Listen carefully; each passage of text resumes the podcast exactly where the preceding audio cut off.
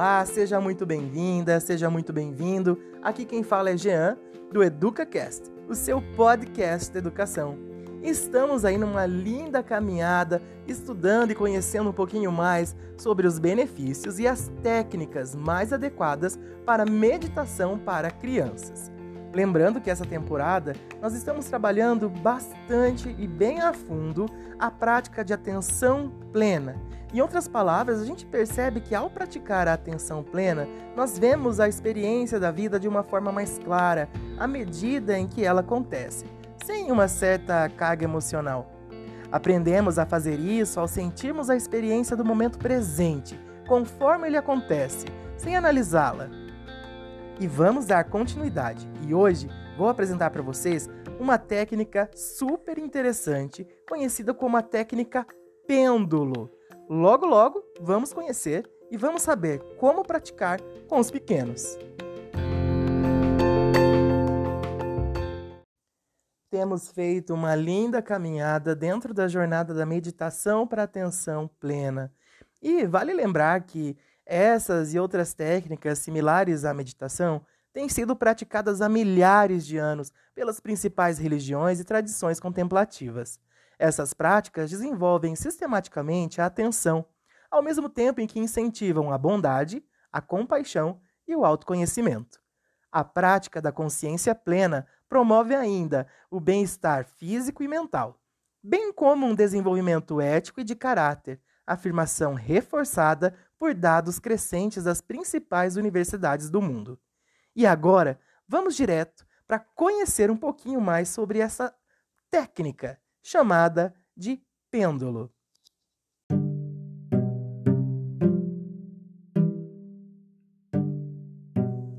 O objetivo desta atividade é ajudar aqueles que acham difícil sentar-se em silêncio para meditar em grupo. Para tornar isso possível, ajuda as crianças a encontrar e estabelecer um balanço rítmico e repetitivo que considerem reconfortante.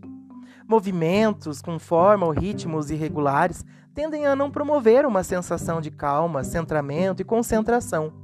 Como o pêndulo deve ser calmante para ser eficaz, e o que é calmante para uma criança pode agitar ou frustrar a outra, o ritmo e a duração do balanço de cada criança irá variar. Contanto que as crianças não encostem intencionalmente umas nas outras, não há ritmo certo ou errado para esse movimento oscilante.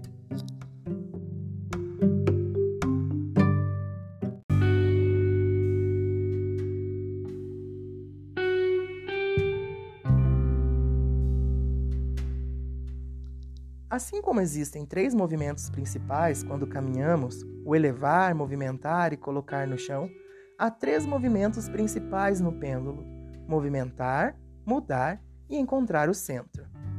Começando em uma posição centrada, seja sentado sobre uma almofada ou em pé, você primeiro movimenta ou balança para um lado, mantendo seu bumbum sobre a almofada.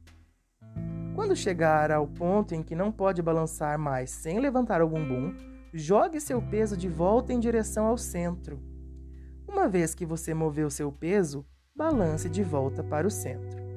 Quando chegar ao centro da almofada, faça uma pausa por um momento. Se sentir que está perfeitamente alinhado no centro da almofada, você encontrou seu ponto central. A instrução para o pêndulo é algo como balance, mude, balance, centro. Continue seu movimento para o lado oposto e em seguida volte para o centro. Balance, se mova, centro balance, se mova, centro.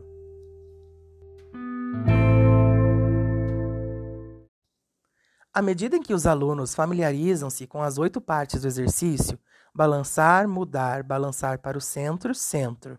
Balançar, mudar, balançar para o centro, centro. O movimento torna-se mais fluido.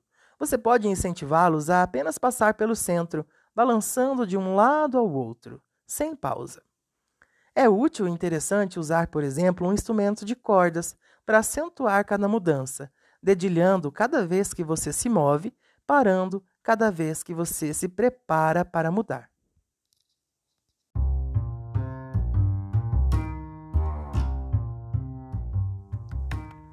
Ainda são necessárias pesquisas para determinar se o pêndulo promove ou não o desenvolvimento dos sistemas sensoriais.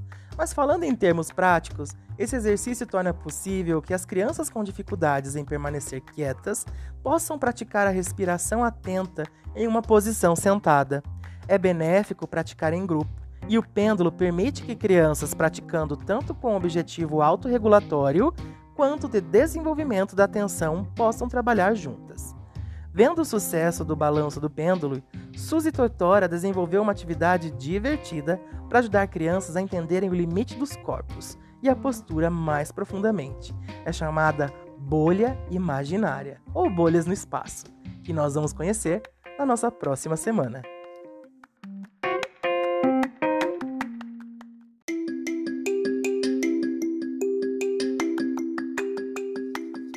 Chegamos ao final de mais um podcast do EducaCast, seu podcast de educação.